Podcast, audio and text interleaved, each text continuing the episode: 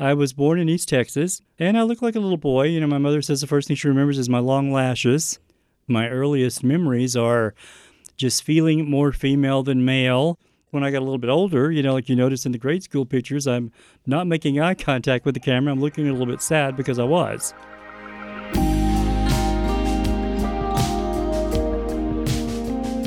I do remember my mother taking me around to like you know like our family doctor and some of the other doctors trying to find out what's wrong with her sad kid.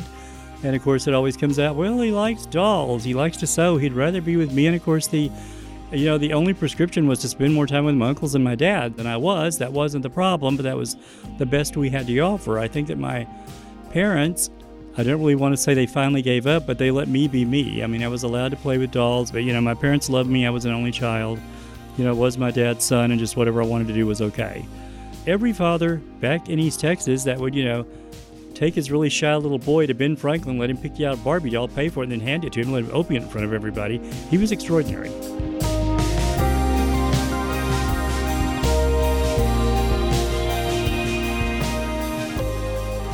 As ignorant as it sounds, me being in a small East Texas town, I didn't really know what gay was, but I knew that I was always attracted to guys, but I didn't think that actually existed.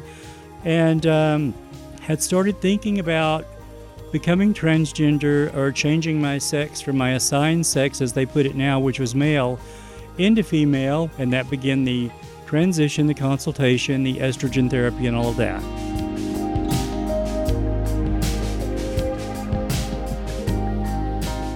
I've always made costumes and dresses, and I was doing some work for a friend of mine when I lived in Houston to a girl that was a Houston Oilers cheerleader. I was altering her costumes and talking about how envious it was, and she was like, Well, would you like to try out? And I'm like, Are you serious? I did try out, and I did get in the first year and the second year as well. That definitely was affirming that I'm passing as a woman and I'm doing well and I may be on the right track. You know, I was a very good copy of a Louis Vuitton bag, but I'd rather have been the Louis Vuitton bag that was not a copy. So I was really blessed to live that way, but me being a Gemini, I always wondered, why do I feel this way? What made me this way? And it turns out that I uh, actually have a condition that is not very well known about androgen insensitivity syndrome. You're born male, but you have no testosterone and you have the inability to produce testosterone. And I think by this time I was actually living as a male again. Of course, the way we do this is to inject, you know, testosterone back into your system, which is what I do on a weekly basis now.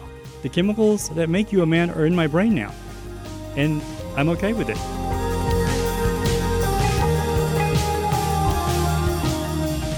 I guess I would want to say if you are confused about your sexual identity, you know, don't give up on yourself, don't blame anybody, don't hate yourself. I mean, there may be an answer for you one day, and basically it's all in the attitude, I find.